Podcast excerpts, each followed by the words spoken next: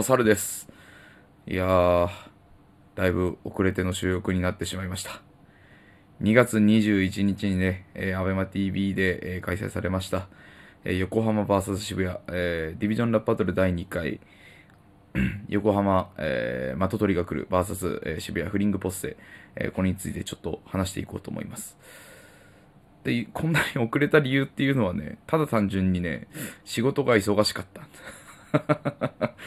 仕事が忙しかったりとか、あと、まあ前から言ってる通り私、猿はですね、マット取りが来る MTC 推しなわけでございまして、まあ正確には MTC ととついたれ本邦しなんでございますけれども、やっぱまあ好きになったきっかけのところでもあるので、ちょっと思い入れが強かったので、ライブ見た後こう、だいぶこう落とし込むのに時間がかかったというか。えー、まあ自分、私のちょっとそういうね、事情も挟みつつでございますが、えー、まずはセットリストの方から。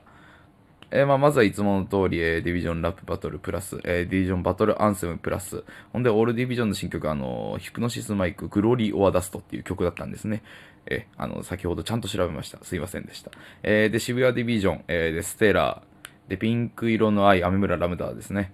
で、ウテナ、えー、夢の源太郎、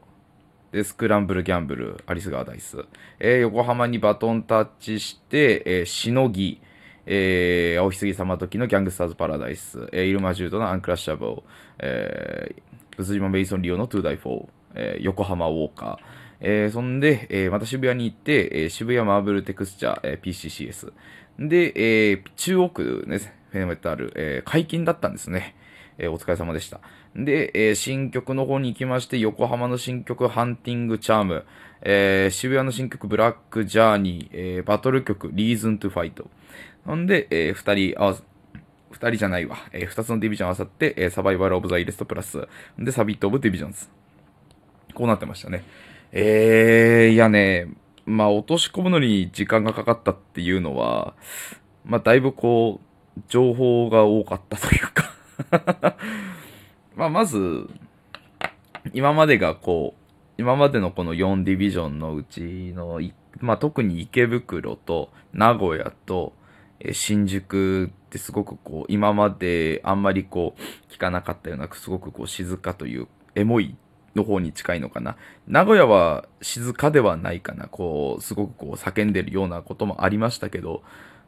うん、あの、まあ、基本的にはこう静かなところで、えー、ラップをしてっていう話で、まあ大阪がね、わら大阪っていう、この、一つだけこう、群を抜い、ば、群を抜いてるというか、なんていうんですか、まあ色が違うような気がしてしまうんですけど、まあそれはそれで名曲だと思う。まあ、あのもうね、100万再生いったの最初がわら大阪ですからすごいと思いますけど、まあ、まあ、さわら大阪はいいとして、まあ、まずこの、で、この二つ、今回の二つの曲、まあ、まずあの、ハンティングチャーム、えー、横浜ね、すごかったっすね。すごかったとしかちょっとね、あの、か、言いようがないというか、それぐらいの語彙力になってしまうぐらいすごい曲で、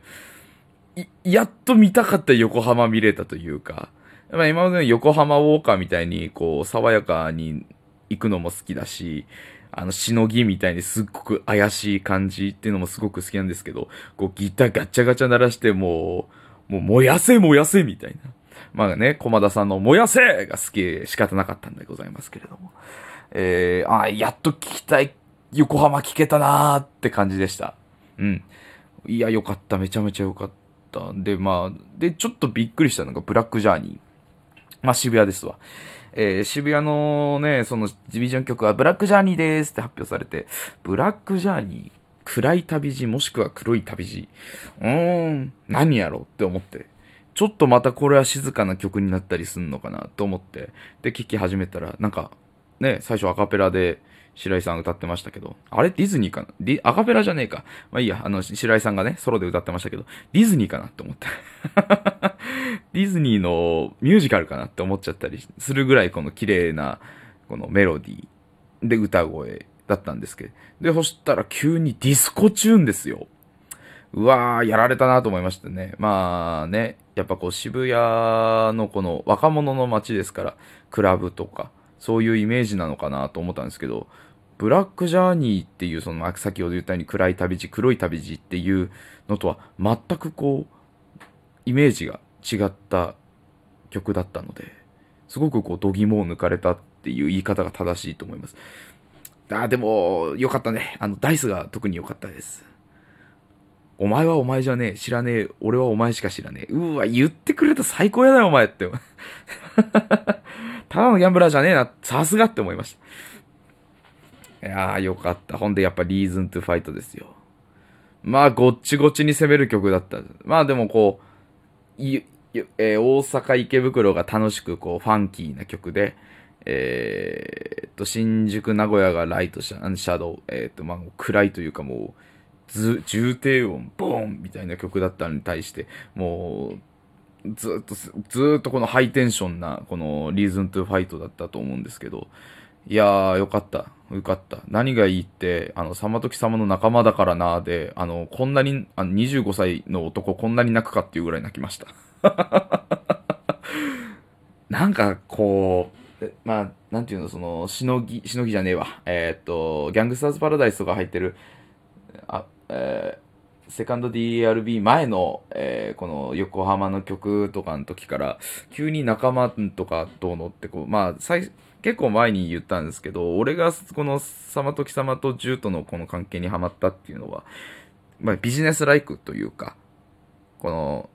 お互いこの利点があるから、お互い使ってやってんだぜ、みたいなぐらいの関係なのかな。だからこう、あ、大人、大人なんだ。あ、悪とか、まあ連想、まあもちろんヤクザっていうこともありますけど、ヤクザと警察ですからね、普段繋がらないとこというか、普段はこう、しょっぴかれる方ですから。でもそれがちゃんと協力してる。ただそれはお互いの利を生かしてるっていうところで、あ、大人の関係なんだ、好きってなってたんですけど、今回ちゃんと仲間だからなって、まあドラマトラックでもね、ジュートが、お前が頑張れって言ったから俺頑張れてんだみたいなこと言ってましたけど、なんか急に、急にというか、まあ昔、伏線というか、こう、張ってはいたものの、こう、仲間として、真の仲間、クルーとして、ああ、慣れたのか。おいおい、様時様言ってくれたね、畜生、みたいな。泣かせやがってって思いました。一生ついてくぜ、兄貴って思いましたね。ん で、まあ、ほんで、ジュートの口が悪い。最高。大好きだ。んで、ね、やっぱ駒田さんがね、すげえ、まあ、パフォーマンスがすごいったらあるしないって、本当に。で、ずっとタバコ吸ってんのね。まあ、電子タバコですけど、うん、同じようなタバコ、俺持ってるんで。電子タバコなんだなって思います。毎度毎度ね。電子タバコなんだなと思います。で、俺ね、まあ、個人的な好きなところがあるんですけどね。さまとき様とね、ジュートでね、あの、タバコの持ち方違うんですよ。それを、ちゃんとやってくれてる。まあ、あのー、まあ、さまとき様はこうね、えっ、ー、と、右手と中指で挟んで、で、吸い口の部分を親指で持って吸う。違うか？違うわ。えっと、人差し指と親指で挟む。よくこう、まあ、正直、あの、現実でこれやってる人はちょっと柄の悪い人 が多いかな、みたいな、あの、吸い方をされてて。で、ジュートさんが、えー、まあ、右手と、えー、な、人差し指と中指か、の、この付け根ぐらいのところで吸って、吐くっていうところ。だいたいこう、渋い大人の人がね、やってるような吸い方というか、長らくタバコ吸ってる人が吸うような吸い方なんですよ。まあ多分こ、多分、ジュートさん29っていうのもあって、だいぶ長く吸ってんのかな。サマトキ様はあれ？結構長く吸ってるよね。でもその吸い方っていうことはなんか教えられたりしたのかな？うん、まあいろいろ妄想が広がるね。好きって思いました。それをかく、ちゃんとやってくれるあの二人がすごい。ねえ、浅沼さんと駒田さん、すごいわ。マジで。で、電子タバコだから多分二人とも本当は喫煙者じゃないのかな？わかんないけど、まあ喉に来るからね、タバコって。あの、やっぱ喉を使う仕事ですから、あまあ吸うイメージはないですけど、まあどうなるんだか。まあ黒田さんはバカバカ吸ってましたけどね。我らが黒田隆也兄貴は、バカバカアイコス吸ってましたけどね。うん、まあそれ、あれは、あの人は、あの人の声で求められてる、声を変えるってことしなくても求められるからな、あの声が。だから別にいいのかな。それも味っていうやつかね。まあいいでしょう。まあそんなわけでちょっと話それましたけど、えー、横浜渋谷もやばかったよって話でした。で、まあそうですね、結果発表が5月。いや、長くね。いや、長げって思ったら、そうか、その間に CD も出るし、えっ、ー、と、なんだ、VR ライブもあるから、そりゃそうかって思いましたね。んで、アベマで見れる。いやー、まあ正直ね、正直、大阪と池袋のだけ買おうと思ってたんですよ。あの、このチケット。アベマライブのチケット。そしたら、まあ思ってた以上にクオリティが高くて、で、生で見たいって思ってたから、横浜、えー、渋谷は仕事の日だから、うわー見れんわどうすか生で見れねえか、買うかと思ってたけど、まあ、なんか、気づいたら買ってましたね。あ、すごいんだもん。で、やっぱね、あの、こう、バトルシーズンってなると、まあ、この先駆者の方々がね、よく言われてるんですけど、ちょっとこう、なね、あの関係性が悪くなるというか、ディビジョンの推し同士のこのファン同士がちょっと関係が悪くなるなんてことをお聞きしたことがあるんですけども、えー、っとね、ただこんだけ声優さんがね、マジになってラップに向き合って、ヒプノシスマイクというコンテンツに向き合って、バトルシーズンというものにマジで望んでるんだったら、俺たちはちゃんとそれを応援しなきゃダメだなと思いました、ね。ファンで争ってる場合じゃねえなと思いました。